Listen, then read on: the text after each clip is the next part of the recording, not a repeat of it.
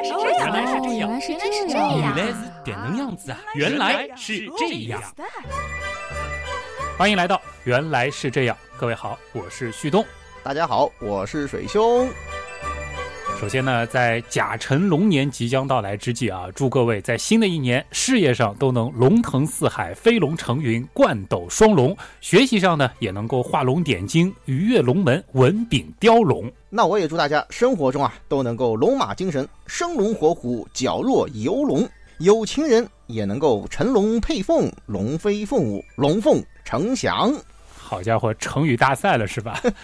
不过这一点应该没有争议啊，就是在所有生肖年的吉利话当中，龙年应该是最容易想的，对吧？嗯，毕竟与龙有关的成语，不仅从绝对数量上，我看了一下，估计是和马还有虎属于第一梯队的。对关键的是这些成语当中，绝大部分的内涵还都是积极和正面的。这一点，十二生肖里似乎只有牛是同样的情况。啊，那肯定啊，龙在我们十二生肖当中啊，一定是非常特别的一个存在。因为它不仅仅是唯一一个现实当中并不存在的动物，它更是中华文化当之无愧的象征符号之一嘛。说到龙年啊，旭东好像就是属龙吧？嘿嘿，谢谢水兄还记得啊。不过想想也挺感慨的，嗯，我们合作的你本命年聊狗的那期，竟然已经过去了整整六年了，仿佛还是去年的事情，对吧？哪能啦？榜有啥意思啦？一定要带上我是吧？说起来啊，自从开启生肖特辑这个系列，我就一直对龙年到底应该讲什么，嗯怎么讲是有些忐忑的。哦，我也在以往的评论区里看到，很多刀友对于龙年这一期是会有一些格外的期待的。嗯，这个因为龙还是比较特别是吧？对，啊，说起来我也比较期待，会怎么展开呢？我们以往都是什么物种起源啊，嗯物种分类，对吧？对然后什么地上的、天上的再扯一扯，是吧？是不是按照这个套路来展开呢？硬要这样凑的话呢，估计只能够讲恐龙，这或者说呢，扩展到西形纲之下，包括恐龙在内的整个主龙类家族了，对吧？这个肯定不能算吧？啊、而且呢，我其实也考虑了一下，就是这方面的故事呢，其实在当年的兽族崛起这个大系列当中，以及我们曾经做过的很多跟古生物相关的话题里，已经聊得很详细了。至于另外一种讲法，就是我看有一些公众号也在做啊，就是名字里带龙的动物，什么龙虾、龙猫、龙利鱼、海龙、变色龙、科摩多龙。嗯毕竟不属于一个系统，对吧？而且也存在着和恐龙类似的，就是此龙非彼龙的问题。啊，这恐怕差得更远了，是吧？嗯，所以听起来这期节目应该怎么做呢？好像不是以生物相为主了吗？但是其实呢，这倒并不妨碍我们沿用生物分类的套路来盘点各种各样的龙，或者和龙有关的各种神话动物。哎，听上去好像还挺神秘啊。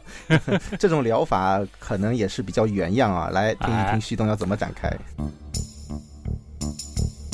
如果按照龙的经典形态特征，那么假设龙是一种真实存在的动物的话，那毫无疑问，它应该是被分类到爬行纲这个大分支的，对吧？嗯，再进一步的，应该呢是可以分进所谓的有鳞目啊，这个目呢是包含了蜥蜴和蛇，其实也是爬行纲当中最大的一个目。我们再考虑到龙毕竟和蛇以及蜥蜴，它们在形态上是有显著差异的。对，那所以呢，我认为龙啊应该是一个科级的概念，所以呢就叫龙科，好不好？只要你开心就好。当然了，为了严谨起见啊，我们今天讨论的所有龙是要限定在中国龙的范畴的。那西方文化当中的那个 dragon 啊，嗯嗯，从起源上呢和中国龙完全是两回事儿，所以呢哦并不是我们今天讨论的对象。所以是中国龙亚科是吧？不不是，就是中国龙科中国龙科，啊 所以那些就属于西方龙科。啊，对，是啊。当然，我觉得因为中国龙是出现的更早嘛，对我们来说嗯也是更有意义嘛，所以中国龙科还是直接称之为龙科比较合适啊。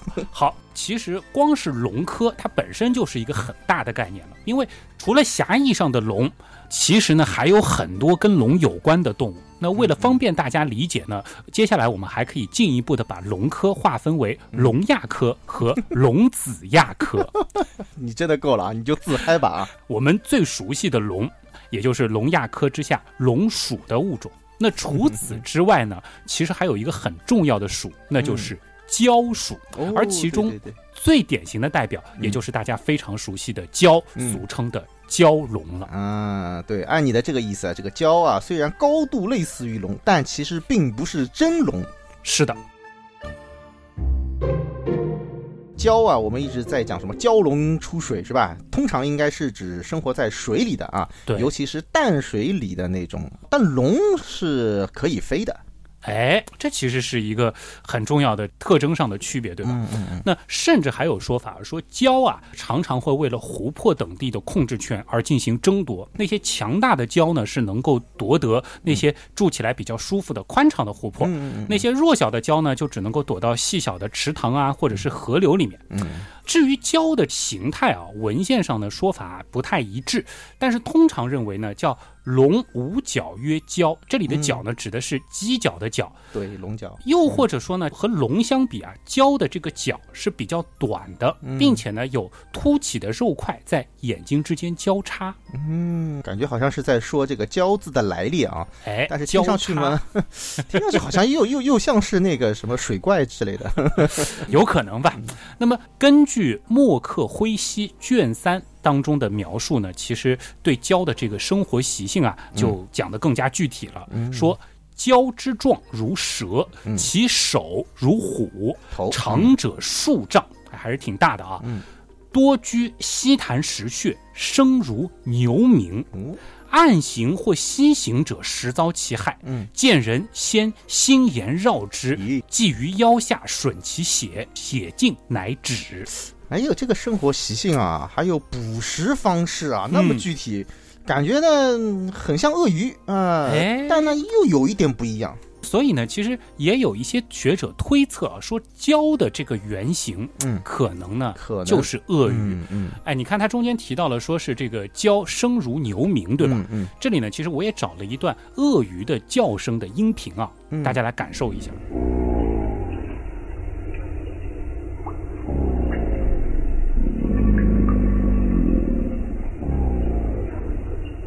这如果放在自然界当中，或许真的是会有一种错觉，像牛叫。哎，哞哞的那种感觉，嗯对吧？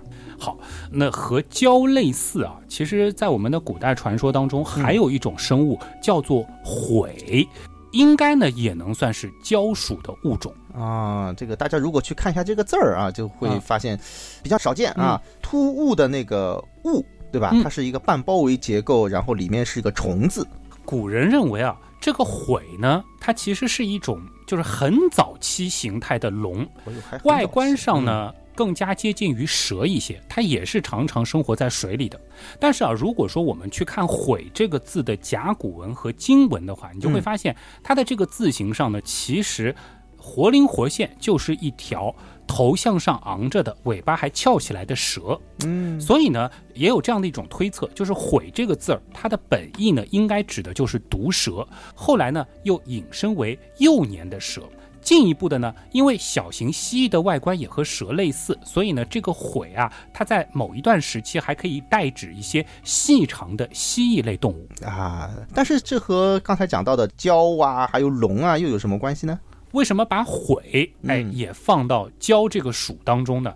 其实主要是因为《数亿记》当中的这个记载其实很经典啊，说悔五百年为蛟，嗯蛟千年为龙，龙五百年为角龙，千年为应龙。哎呦，好家伙，这个不能算是记载了吧？我觉得这个这是进化路线啊还是什么？对，是或者说有点像我们这个修炼，仙 对吧？哎，对啊，修仙的那个不同阶段是吧？就感觉好像很适合放在游戏当中啊。这个嗯经验值攒够了，就进入下一个阶段。对啊，所以呢，就是按照《数亿记》当中提供的这条线索，毁我们应该可以理解成是初始阶段的龙啊，嗯所以呢，呃，是可以把它放到蛟这个属当中的。哎，说起来啊，其实很多中国的古桥下方啊会悬挂一把宝剑，据说呢也是对应了《述异记》当中提到的这个传说。嗯，就是说啊，这个毁先炼成蛟，对吧？那么蛟修炼期满之后呢，呃就要化龙了。它呢就会沿着江河入海，然后呢这个过程就叫做走蛟。而为了防止这种体型已经接近于龙的大蛟在入海的过程当中撞毁桥梁，所以呢哦就需要在桥孔中央悬挂上一把所谓的斩龙剑，起到震慑作用。嚯我查了一下，其实也看到了一些照片，就如今贵州一带的一些古桥还会挂这样所谓的斩龙剑。嘿呦，哎，你要这么说啊，这个蛟啊，它要化龙，其实并不是很简单，对吧？然后再想想你刚才所说到的进化路线啊，嗯，这个龙啊，在修炼五百年还能升级，对吧？成为角龙，然后再升级成为硬龙，确实还蛮有意思的一件事儿、啊。那么这两种龙啊，又有什么特点呢？啊，你就说角龙和硬龙。对。如果我们刚才提到的这个毁和蛟只能够算作广义上的龙，也就是龙亚科的物种的话，还没有进化，对吧？就是没有修炼到那个龙。是哎那么后面三个阶段呢，嗯应该就是所谓的龙属的龙了。哎，对啊，只不过呢，关于角龙的具体特征，嗯古籍当中呢并没有太多的笔墨，嗯嗯嗯一般呢就说是龙之老者。哦，就反正就是老龙啊，或者是啊长者龙。嗯，对对，只不过呢，由于传统上龙角的发育情况以及数量，还包括形态特征，似乎一直都是区分龙的一个重要特征。嗯，或许啊，这个只是我的个人推测，就是嗯到了角龙的阶段，龙的头上呢就应该已经长出了大型的对生的、有众多枝杈的，就是类似于鹿角的那种大犄角了。讲得来像真的一样。那么应龙呢？这种龙的终极阶段又是什么样子？到了应龙那就厉害了，它有嗯一个最明显的特征，就是会长出双翼。不是吧？这个不科学吧？难道其他的龙就科学了吗？本来就是神话动物嘛啊！这里我其实要说一下，就是虽然说嗯我们现在熟悉的中国龙的那个标准形态是不会画翅膀的，对吧？嗯，但其实啊，应龙也就是带有双翼的龙的形象，在汉代，包括汉代以前是很常见的。哦，对，比如说啊，嗯非常著名的一件文物，那就是嗯汉代的《四神云气图》壁画。嗯，这个呢是藏于河南博物馆的。龙身上的这对翅膀是非常明显的。对对对对，有印象。嗯，那么这种带有双翼的应龙纹呢，在明清的瓷器和绘画当中，其实也常有出现。所以大家以后在逛博物馆的时候啊，是可以去找一找的。所以应龙的最大的特点就是会飞啊，有翅膀哎会飞，对吧？对，是的。那不仅如此啊，作为龙的终极形态，应龙呢在能力上应该也是最强的。首先呢，它的外观上通常会被描述为有黄色的鳞片、五彩的羽翼，因此呢，应龙有的时候也会被称为黄龙。哦，你看这个颜色啊，就应该知道啊，它一定是有崇高的地位啊。对，毕竟黄色在我们嗯古代是为尊的，对吧？对。那么在神力上呢，应龙也不仅仅局限在什么飞天遁海、呼风唤雨那么简单了，甚至啊，在有的版本的神话当中，应龙呢是在某次乾坤破碎之后。重新开辟了苍天，哦。所以它既是救世，也是再次创世的神灵。哦，这属于 mega 级的神灵。是的，呃，比如说啊，宋代《钱塘集》当中就记载说，你一旦惹怒了应龙，嗯。将会招致天地万物的终结。嚯，这属于主神级的了，嗯对吧？嗯嗯嗯，而且呢，如果综合《淮南子》和《谭经文集》的说法啊，嗯说这个麒麟包括凤凰这两大神兽，好像也是应龙的后代。嗯，这两位呢，算起来也是阿尔法级的神兽。是，所以你看这个应龙多厉害，对吧？嗯这里呢，我想顺便和大家说一下中国古代的所谓五重说啊，大家可以理解为呢是中国古人对于动物的一种分类方法。哎，这五重是哪五重呢？分别是鳞虫、嗯羽虫、裸虫、毛虫和介虫。嗯，听上去就是什么呢？根据它们到底是长鳞片啊，还是长羽毛啊，对吧？哎按照这样子的外观特征来进行分类的。是的，是的。所以呢，顾名思义，你看鳞虫呢就是指鱼、蛇、蜥蜴这样的，嗯，有鳞片的。哎，这样的动物。嗯那么应龙呢，就是鳞虫之长、嗯啊，大家可以理解为是统管所有鳞虫的神兽。哦而羽虫呢比较好理解啊，嗯就是所有长羽毛的，也就是禽鸟。那凤凰自然就是它们的老大了。啊，不一定是虫啊，哎 对吧？还有那个叫什么毛虫，对吧？毛虫是什么？长毛的兽类嘛？哦，兽哎哦，对对对，有毛所有嗯长毛的，当然不是羽毛啊，毛茸茸的这些对对都算。嗯呃，当然了，其实如果套用现今的这个视角，主要就是对应了现在的绝大部分的哺乳动物。嗯嗯嗯，而麒麟呢，就是所谓的毛虫之长。哎，所以你看这个应龙它多厉害，不仅自己管着所有的灵虫，嗯五虫里面羽虫和毛虫的老大，看了它也得叫祖宗，是吧？哎呦，哎呦，啊，确实厉害啊！我以后我可以叫我们家酸奶叫毛虫，嗯。不过我还好奇啊，那个裸虫和介虫是什么？这个裸就是那个单人旁一个果字是吧？对，它还有一个标准的写法呢，其实更容易读错，就看上去像那个赢赢了一局比赛的那个赢，只不过就是啊月和凡中间呢，它是一个虫字儿，哦而不是贝字儿。啊，也读裸是吧？是的，哎，某种程度上它是更接近于标准的写法。当然了，你刚才说的那个单人旁加上一个“果”这个字儿呢，也念“裸”，它其实通的就是裸体的“裸”这个字儿。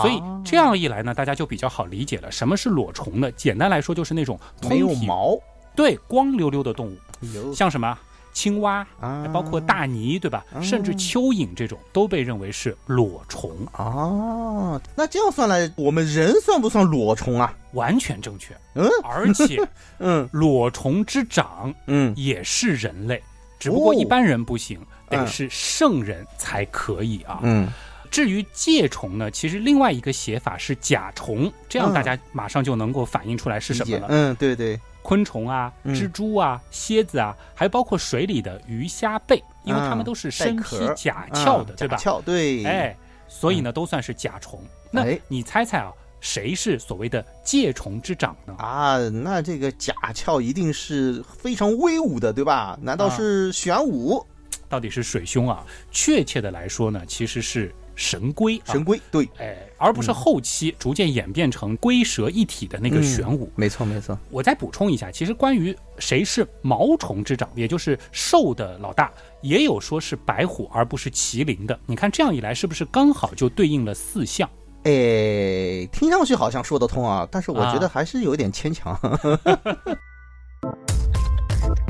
还是说回龙的话题啊，刚刚说应龙的后代啊，包括了麒麟、凤凰，这倒也让我想到我们之前其实民间也一直有这种说法吧，就是龙生九子是吧？哎哎，，不知道这有没有关系呢？你心里可能想问的就是麒麟和凤凰算不算龙生九子之二，对吧？哎，对，啊，首先呢，要谢谢水兄帮我引出了接下来的这个重要话题啊，因为我们正好呢就要顺着来聊一聊所谓的龙子亚科的物种啊了。，对对对，所谓的说的很好，嗯，好，那我先回答你刚才的这个问题啊，嗯。就是凤凰和麒麟呢，它肯定不是狭义上的所谓的龙生九子。对。啊这两者呢有一定的关系，但是关系呢又不是特别的大，因为龙生九子啊，它其实是另外的一个体系，嗯。而且呢，到底是哪九子，哎其实是有很多的版本。对对对，到了不同的景点，我听导游讲的都是不一样的啊。对，是，哎，虽然说啊，龙生九子，子子不同这样的讲法是古已有之，嗯但其实呢，在明代以前，它是一个很笼统的概念。对为什么呢？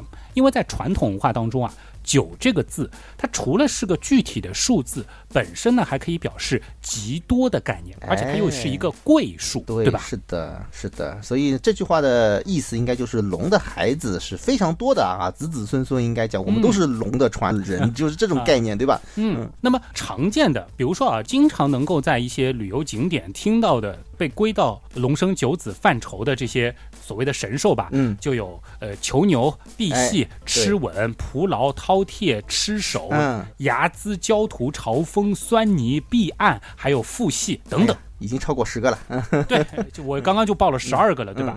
而且呢，还没有算像是麒麟、龙马、貔貅、哎，对，鳌鱼金兀、望天吼等等啊，其实都很有名。嗯那根据我查到的资料，光是这些有名有姓的、有具体形象和能力描述的所谓的九子之一的龙子，就有近三十种。哦，有那么多啊，比我想象中的还多一点。嗯是嗯，那龙子真的是非常非常就极多的这种情况，对？对，古籍有云啊：“嗯盖龙性淫，无所不交，故种毒多耳。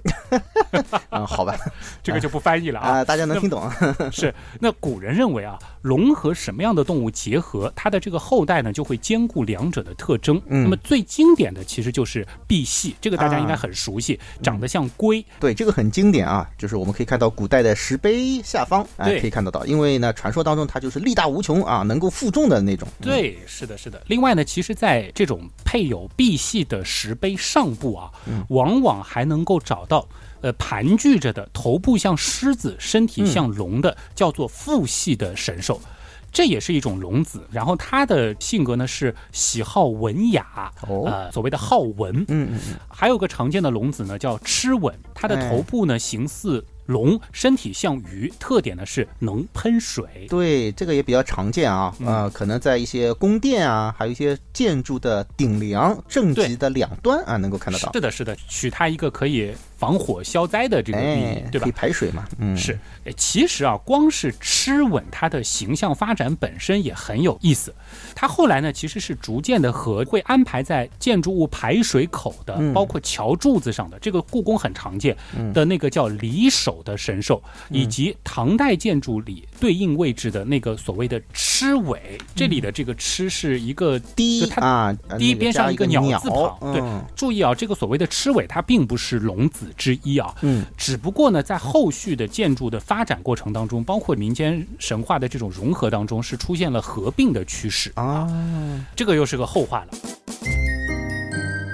那我们再来说回所谓的龙子啊，还有一个很经典的形象，嗯。是焦图，焦花椒的椒，好像比较少听到的，但是它的形象嗯。是一定见过的，就是古代高级建筑大门上的那个衔着环的兽头，嗯，这个东西往往就是焦土。嗯，像螺丝的一样的，哎，嗯。对外形像个螺棒，然后呢，因为他喜欢避居不受打扰，最反感别人进入他的巢穴，嗯嗯嗯，所以呢，用来把守大门就非常合适。哎，很贴切啊，哎，此外，像是蹲立在琴头的囚牛，端坐在炉角的酸泥，立于中庭的蒲牢，藏于剑柄的睚眦，镇守在衙门正堂的壁案，也都是非常常见的龙子形象。好家伙，只不过呢，很多时候我们见到他们，未必会意识到这种兽形的装饰其实也来自于龙之家族。哎呀，听了这一期节目啊，大家如果有这个出行计划啊，可以去 博物馆啊啊，还有一些名胜古迹啊啊，可以找一找他们的踪迹，对吧哎？这个是哎很有趣的，对吧？嗯啊。嗯，对，就是不要去纠结于龙生九子到底是哪九子啊。啊，肯定不止九个，对吧？对对对嗯，另外呢，其实大家也没有必要去背什么老大囚牛、老二睚眦、老三朝风这些因为呢，就是后人总结的版本本身就非常的多啊。对呃，比较出名的就有李东阳怀录堂集版和杨慎的深暗外集版。这两个版本所列的九子，可以说无论是长幼顺序，还是所含的龙子，都不尽相同。嗯，反正有的版本也是传着传着就传偏了，对吧？哎是的，嗯是的，是的。那我们还是说回龙本身啊，在我们民间其实还有一些其他的一些龙啊，比如说盘龙啊、嗯夔龙这样的说法，哎，他们又能够归到什么龙里面呢？这个又要继续回到龙的分类了啊，还有分，对吧？嗯？嗯，在这里呢，我们要区分几个概念啊。首先呢，就是用于建筑、器物、服装等起到装饰、区分等级作用的龙形纹饰。嗯还有呢，就是传说当中的带有特定特征、能力，或者是处在特定阶段的龙，这其实是两个概念，对吧？哦，但是呢，你刚才提到的这个盘龙和夔龙，似乎呢是属于两者皆有的情况。哦，那我们就从那个龙纹的部分先开始，那么这个所谓的盘龙啊，嗯它的正确写法呢，应该是蟠桃的蟠，虫字旁的，虫字？旁，对，对，那还有一个常见的写法呢，是盘字的盘，盘龙，这两个其实一起的意思？指的是一个意思。对，那么顾名思义，其实呢就是盘曲环绕状的龙纹、啊。这个呢，其实在古代的宫殿或者说是高规格的一些庙宇建筑当中是很常见的。嗯嗯嗯最经典的一个场景呢，就是盘龙柱。嗯，华表，哎，是，然后还有宫殿的那个大立柱也会有盘龙柱，嗯对九龙啊。另外呢，就是清代皇家建筑的那个藻井啊，抬头看能够看到那个藻井，这个里面呢，经常也能够看到咬着吊灯雕刻生动的盘龙形象。不过提到盘龙纹呢，我们是需要和另外两种常见的纹样加以区分的，主要的呢就是团龙纹。这个东西呢是经常出现在瓷器、玉器、屏风或者建筑彩画上。它的特征呢就是在一个圆形构图的画面当中画有一条龙，并且呢会用云纹填充画面的空隙处。团龙纹还有一个变体，就是所谓的坐龙纹，端坐的坐。嗯它呢在明清两代，尤其是龙袍上是非常常见的。特征呢就是龙面是朝前的，而且呢是画在了整个画面的中轴线上。哎，这么一描述啊，这个画面立刻就浮现出来了。是这个就是坐龙纹的一个标准形态。当然了，无论是盘龙纹、团龙纹还是坐龙纹，只要它的这个画面表现是云加上龙的组合，我们呢都可以统称为云龙纹，哎，就表现这是一个在天上的龙，对吧？嗯嗯嗯，只不过呢，团龙、坐龙、云龙，它只能够表示特定形态的龙纹，嗯嗯，但是盘啊，除了指盘环的龙的形态这样的纹饰，它在传说当中呢，其实还对应了龙的一个阶段，那就是蛰伏在地还没有升天的龙，也有说呢是还没有长角的龙，称为盘。啊，这样的话就是跟一个是龙纹这个系统，嗯另外就是跟我们刚才所说到的一个这个物种分类，说的，哎哎，这个龙物种，哎，哎，这个里面就有交叉了，对吧？啊，对。所以从这个方面来讲的话呢，盘龙和蛟实际上是有点类似了。哎，对，所以呢，在分类上啊，我觉得盘呢、应该是属于龙科蛟属的啊。哦，这个倒不是我乱分类的，其实还有一定依据啊，就是因为还有一种说法呢，说盘啊，它其实是雌性的蛟啊。进一步的，其实蛟属除了蛟和盘，还有球和枝。球呢，就是上海有条路虬江路，啊，这个对，支呢是虫字旁一个支付的支。嗯，这两个字儿，它也对应了两种类似于龙形的生物。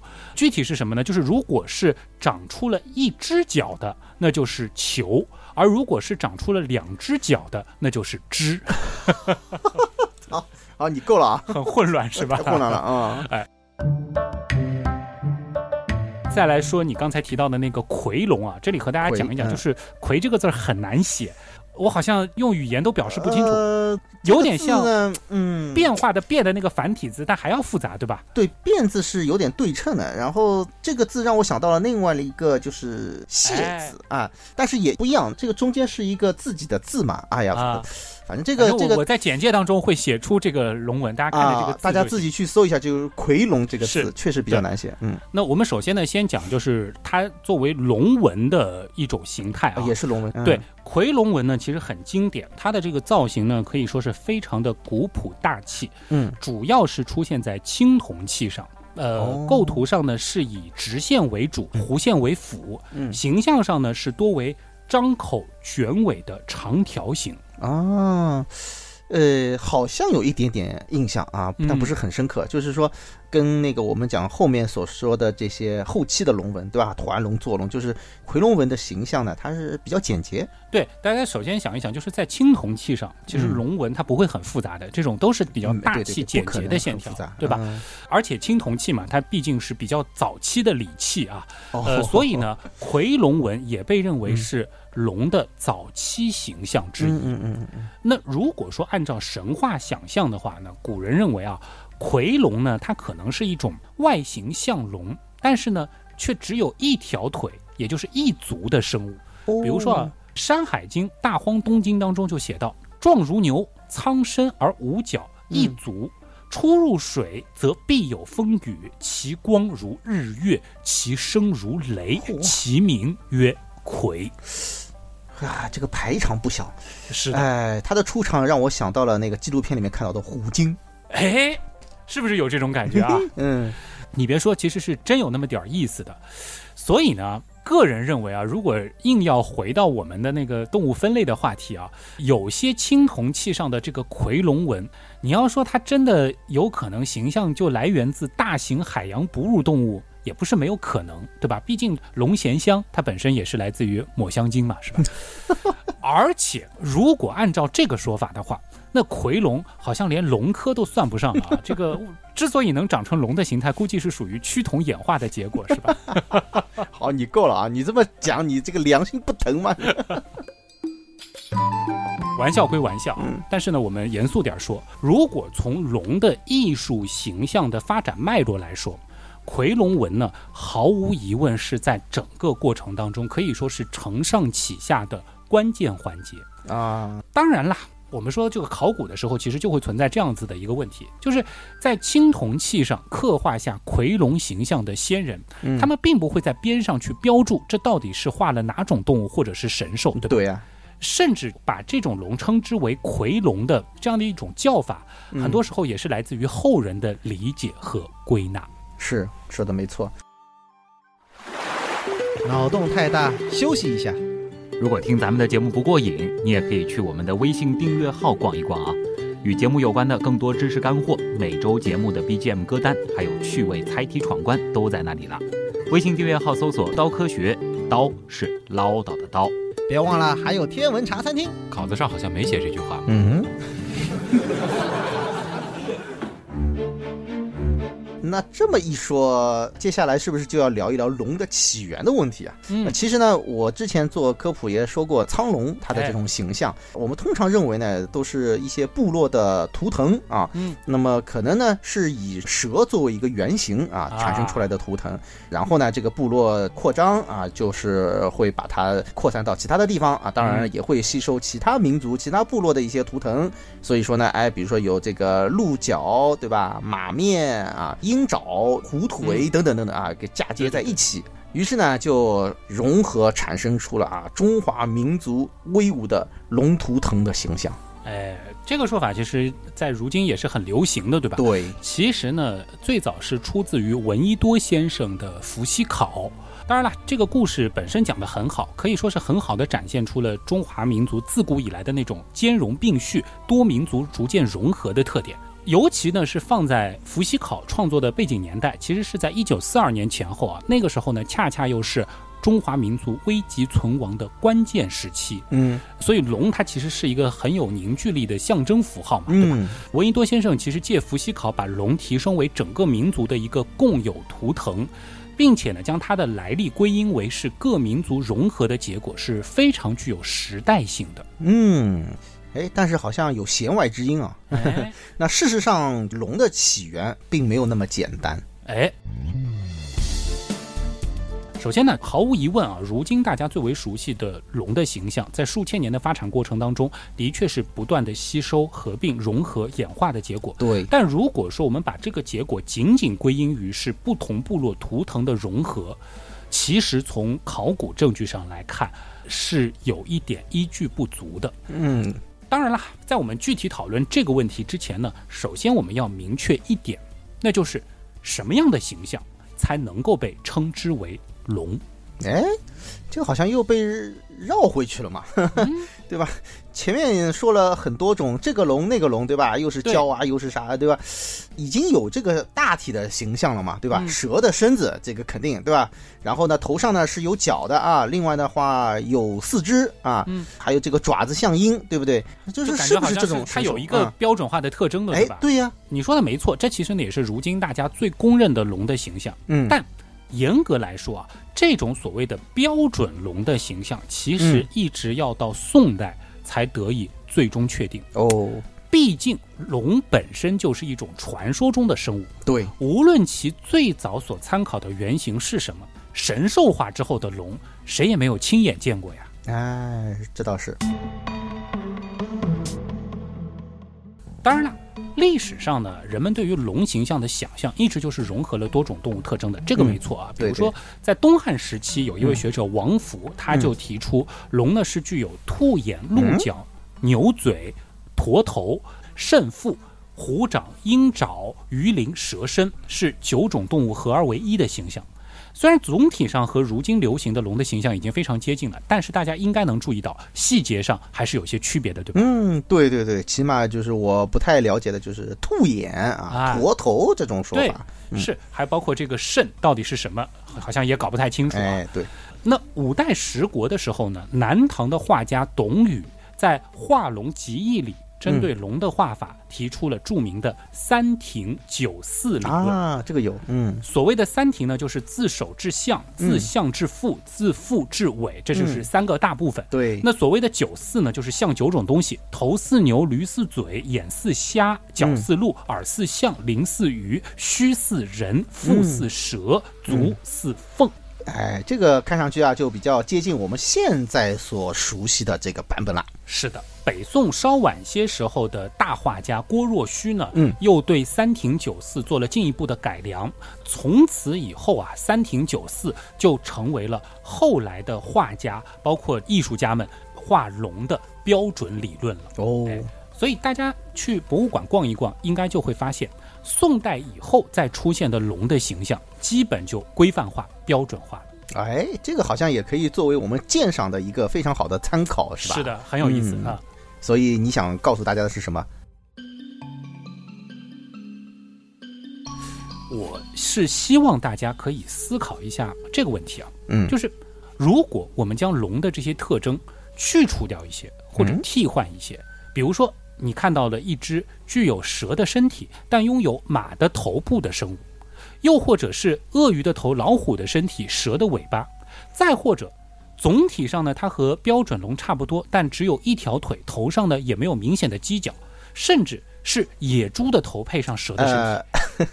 呃 这些怪异动物的形象，你觉得能不能称之为龙？呃，很奇怪是吧？有点奇怪，呃，这个都是怪物了，属于。哎我没有开玩笑哦，嗯尤其是汉代以前的考古出土，我们在博物馆当中，诸如此类的所谓的龙的形象是层出不穷的，甚至呢可以用千奇百怪来形容都不为过。也就是说啊，不同的时期、不同的地域、不同的文化，实际上对于这种传说中的龙的形象，可能都有不同的理解和想象。哎，其实也有一种可能，当时的人们在创作这类形象的时候，并非就是以龙称之的，啊，可能是各自信仰体系当中的嗯某种神灵、神兽，嗯嗯又或者它就是某种当地人敬畏的现生动物的抽象化。嗯，这倒是很有可能啊。嗯，只是说再后来呢，随着大家的一种融合，对吧？龙的形象和传说呢就深入人心啊。嗯那么同时呢，这样的一种形象呢，因为也融合了很多民族文化的一些特征啊，所以呢，就越来越被大家所接受啊，就嗯统称为龙了。是的。当然了，尽管历史上龙的艺术形象一度是千变万化的，但是呢，它中间似乎还是有一个最大公约数，那就是嗯嗯嗯兽首蛇身的组合，对吧？对对对，那在考古上呢，其实我们也习惯将具有这类特征的纹样称之为龙。啊，或者叫龙形。哎，所以接下来呢，我们也可以顺着这条线索来看一看龙形象的历史起源。所以照这么说啊，目前发现最早的这种龙形象，或者说疑似是龙的，可以追溯到什么时候？大约是七到八千年前。哦，这么早？这不是我乱说的啊。嗯在辽宁布兴的察海遗址，这是一处新石器时代的古人类聚落遗址，它的规模其实不小。目前呢，已经发现了五十五座，其实凑得非常近的房屋遗址，布局呢很密集，排列呢也很有序。而且呢，还可以看见中心广场和壕沟。嗯嗯嗯，其中呢，有一处最大的房屋遗址是显著大于其他房屋的，位于整个聚落的中央，面积呢达到了一百二十平，而且嗯和其他的房屋遗址相比，这处房屋啊，它只出土了很少量的生活用器。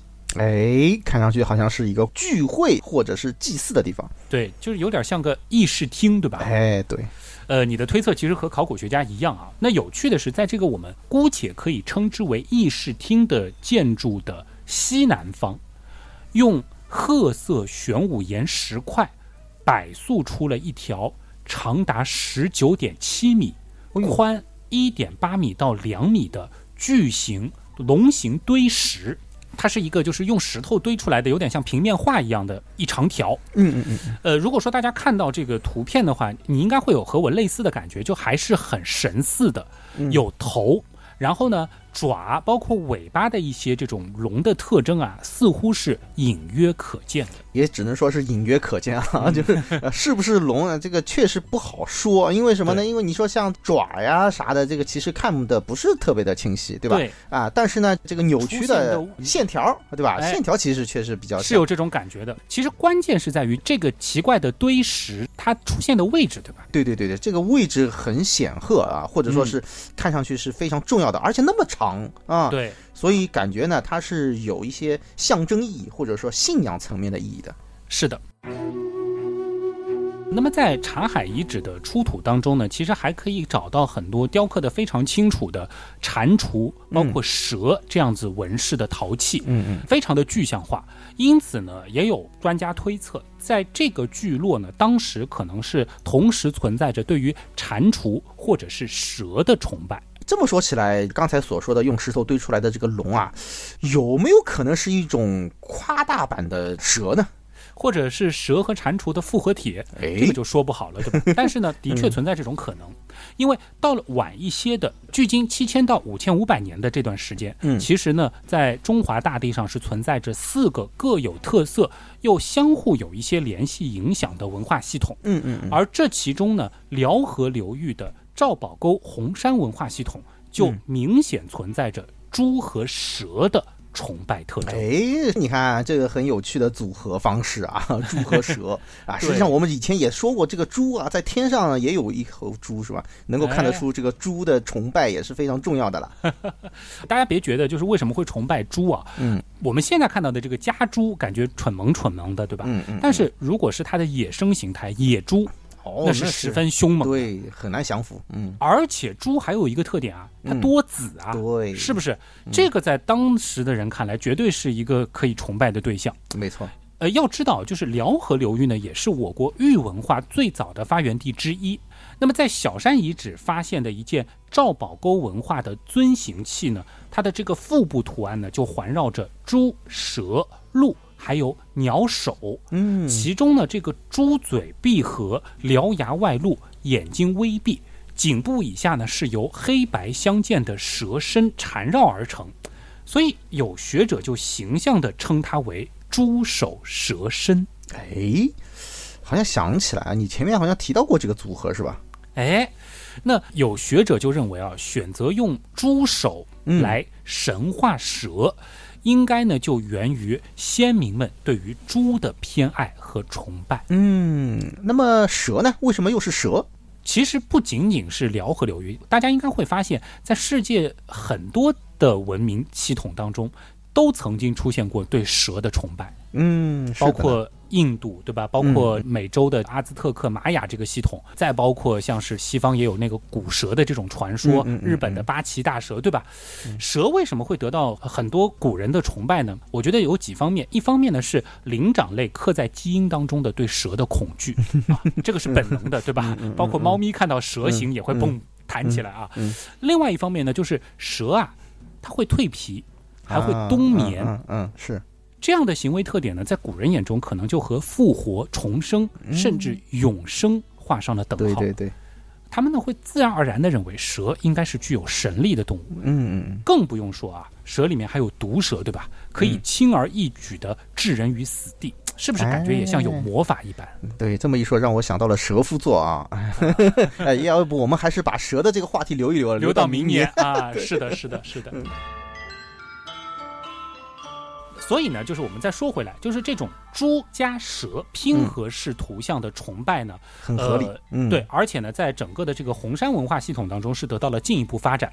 红山文化当中出现了大量的玉器，就是猪首蛇身的形象，而这种玉器呢，也被考古学家称之为玉猪龙。哦，因为是兽首蛇身嘛。前面也说了，玉猪龙它的出土数量非常的多，而红山文化当中呢，其实还不仅仅出现了猪首蛇身的这种所谓的猪龙，还有各种各样其他的玉龙。比如说，非常常见的就是熊头蛇身的熊龙，嗯，另外就是大名鼎鼎的，似乎是马头蛇身的 C 型碧玉龙。啊，这个有印象啊，造型非常简洁，线条流畅，优雅大气啊。，对，而且呢，就是从整个形象看，就是除了没有四肢，应该讲非常接近于现在所理解的龙。对，大家如果说看到那个玉器的话，应该第一反应也是，哎，这感觉就是龙嘛，对吧？对，呃，所以大家可能也注意到了，辽河流域早期文化系统当中出现的这些玉龙啊，它因为都是蛇身，嗯，所以呢是并没有脚爪的。对，不能画蛇添足。哎，和我们现在的龙好像还是有一些区别。嗯，不过呢，如果我们把视野放大到同一时期的其他文化系统，那既有四条腿又有细长身体的神兽，其实并不少。哦，比如，比如说前面说过，当时是存在四个主要的文化系统，嗯除了辽河流域，还有太行山以西的仰韶文化系统，嗯太行山以东的后港一期文化系统，以及长江中游的大溪文化系统。嗯，那结合考古证据就可以发现，太行山以西的先民呢是崇拜鱼和鸟，以东的则会敬畏老虎和鳄鱼，而嗯长江中游似乎是独尊鳄鱼。哦，你说的是扬子鳄吗？哎，对，别的不说啊，就光是这个鳄鱼啊，的确是广为流传的另一个龙的起源，是不是？嗯啊，刚才我们也提到过这个蛟龙啊，其实也有可能啊，也是这方面的联系。没错。那我们再想想看，鳄鱼加老虎的崇拜组合，如果我们把它理解成是龙和老虎的话，这是什么？哎，这就熟悉了啊，就是四象里面的青龙白虎啊。这里呢，我们就不得不提一提距今六千四百年前后的后港一期文化濮阳溪水坡遗址的那处大名鼎鼎的墓葬了。在这处墓葬里呢，是发现了蚌壳堆塑成的特别的图形，水兄应该见过。哎，对，这个也经常用这一张图啊，就是在讲四象起源的时候，或者说是我们讲古天文到底有多么悠久的一个历史文化，啊，就会提到这样的一个内容啊。实际上就是在这个墓葬的东西两侧啊，分别有这一龙一虎的这种拼合而成的这个图案，所以呢，从方位上面来讲的话，好像和青龙白虎应该也是相一致的。是，甚至还有说它北部的这个是北斗的图案。哎对当然，我觉得这个好像稍微有点牵强，因为它嗯不是很具象化。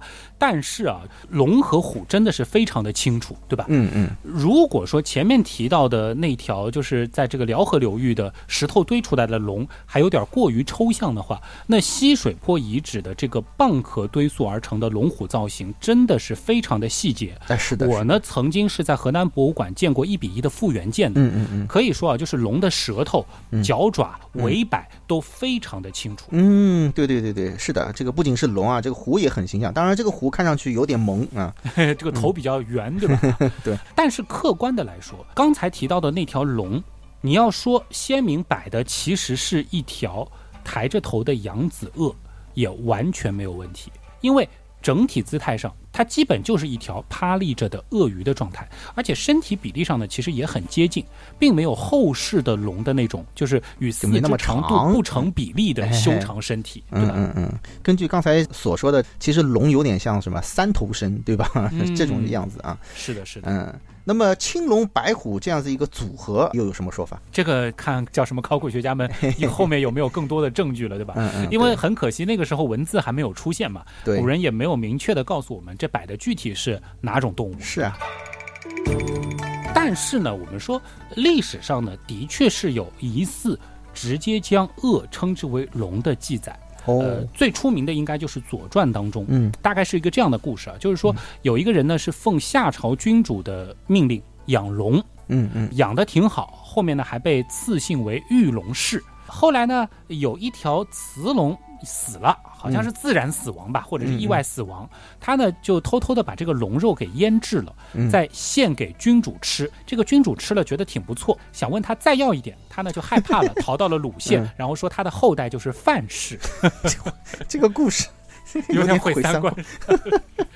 所以这里的龙啊，居然是已经是饲养啊，还能吃，对吧？对，这个龙就真的就跟我们现在所说的这个鳄鱼养殖啊，就是说是那种专门供的可以吃的那种鳄鱼啊、这个画面感是不是就像是现在的一些这个鳄鱼养殖场？哦，天哪！所以大家有没有发现，就是嗯这个故事里提到的龙，它似乎就是一种真实的动物，而且最关键的是，它好像没什么神力，对吧？哎，对你既然你可以把它腌了吃嘛，是吧？是，这个反正就不管怎么样，这个看上去好像是一个真实存在的，对不对？对，呃但你能够想象得到的，应该也就是类似于鳄鱼这样子的生物。是。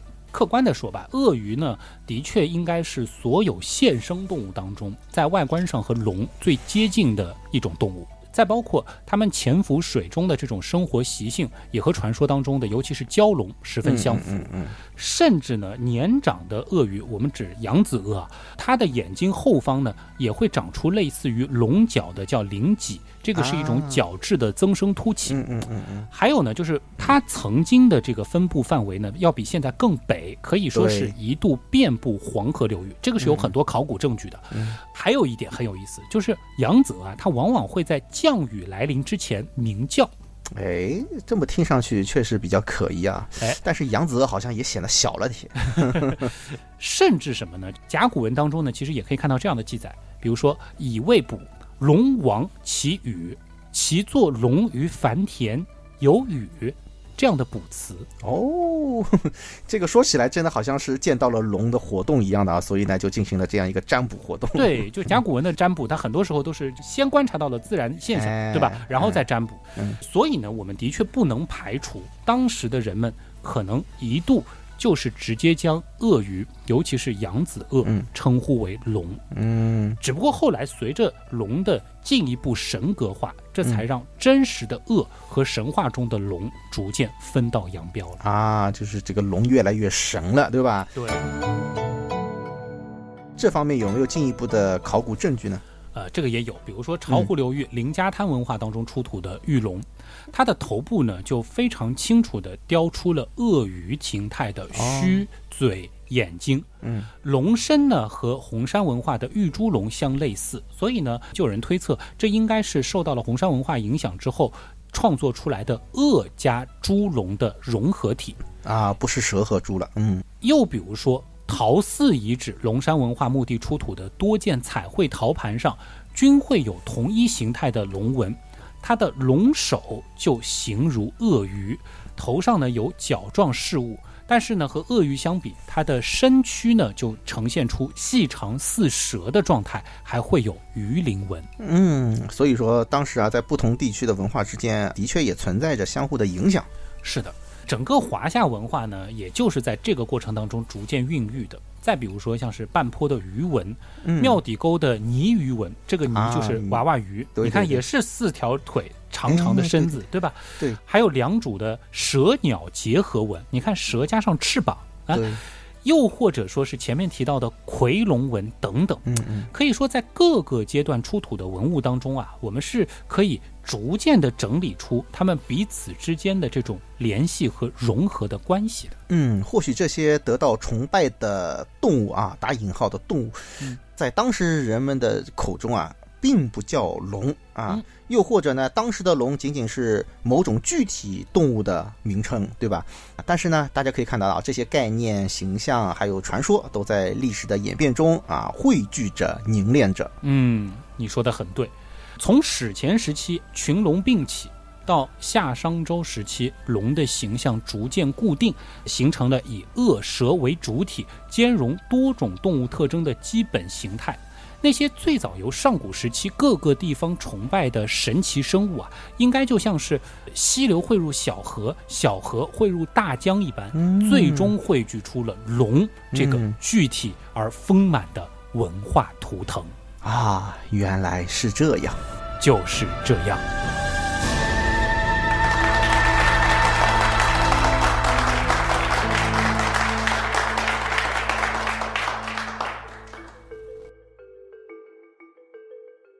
确实能够体会到龙为什么能够成为我们的精神图腾啊！它确实有非常复杂的一个历史的渊源，而且还有各个文化之间的他们的一种特征，而且相互融合的一个过程。你没有这种过程的话，就不可能成为我们整个中华民族的一个精神的象征。是这个，我其实主要是想给大家提供一种，就是我们带入到就是考古学者的那种思考问题的这个角度，对吧？嗯，他们很多时候并不是说是一厢情愿就把这个东西它像龙就直接称之为龙的，就有的时候可能我们说龙形玉器，只是根据我们现在人的这个视角看，它可能是龙，但是我们没有穿越回古代的能力，对吧？嗯嗯可能在早期各个地方其实语言都不一样嘛，这个，那个时候不可能都统一叫龙啊这样子的一个声音，呃但是呢，龙它就是在这样子的一个交汇融合当中，成为了像是一个神兽信仰的一个最大公约数。我感觉有点这个意思在。有点有点，嗯，所以呢，这一期也让旭东过了把瘾啊，对吧？能够来进行这个物种的分类和 这个命名。这个设计还可以吧？我觉得 应该算是个挺有趣的梗啊。当然开个玩笑啊，小朋友别一本正经的跑去跟生物老师说龙的分龙类，鼠，这个我概不负责是吧？什么龙亚科、龙子亚科啊？天哪！其实讲龙啊本身的这个史料非常的多，而且就是很多的观点，它彼此之间是有存在的这个争论争议嘛。对包括龙的起源，我们也只是提供了一些可能的版本，或者说是目前学界比较主流的版本。它肯定还是一个动态发展的过程，随着更多的考古证据的出现。另外呢，其实我想说的就是，龙不仅仅说它的这个形态上是有一个融合的趋势，就是龙的这些所谓的法力，就是在传说层面关于龙的这个故事，它也是不断融合的过程。对。甚至包括佛教的兴盛嘛，因为印度教它本身是有所谓的叫纳迦的那个传说的，是巨蛇，是种多头蛇。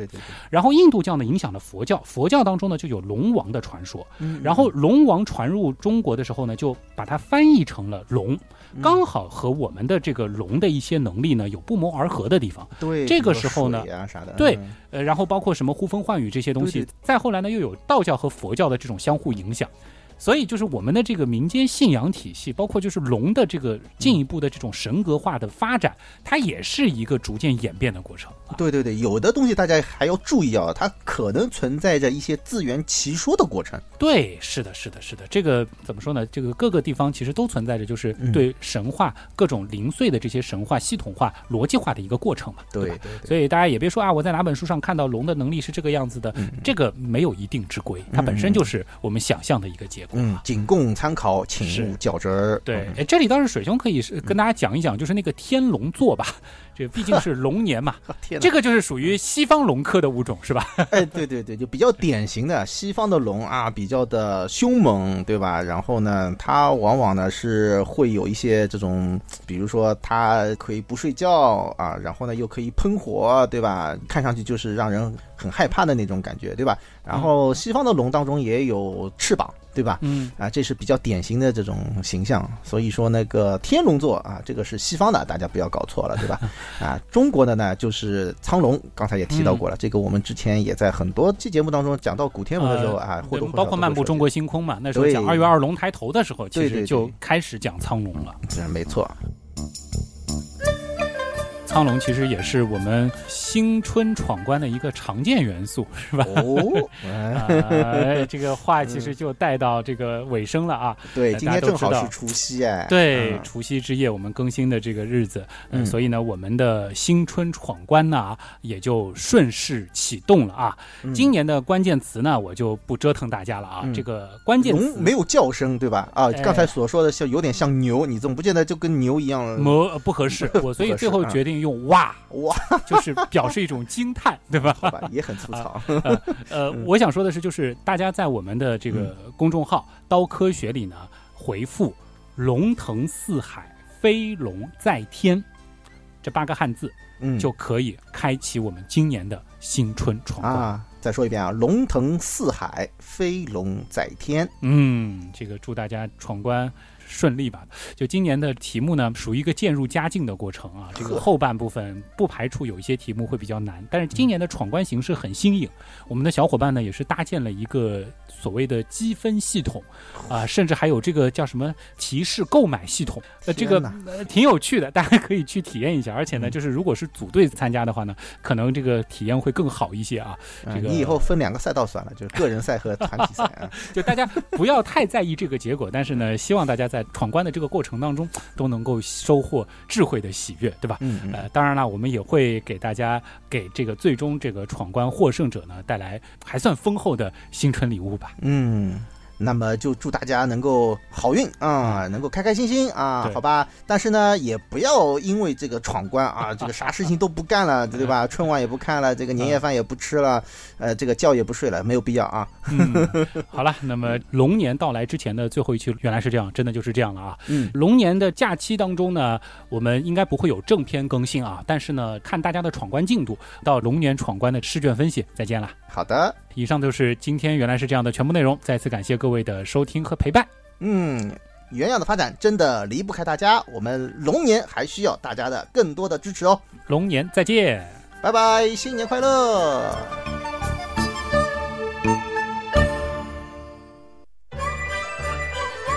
嗯，在这里啊，我也祝大家生活中都能够龙马精神，生龙活虎，娇弱矫健，矫矫若游龙。矫。还有一些其他的，比如说啊，盘龙，潘还是盘？盘龙，对盘。于是呢，就产生出了中华民族威武的龙图腾。这个舌头真的不大灵。不得不说啊，这个堆啊，龙形堆石。那么玉猪龙呢？这个这个这个这个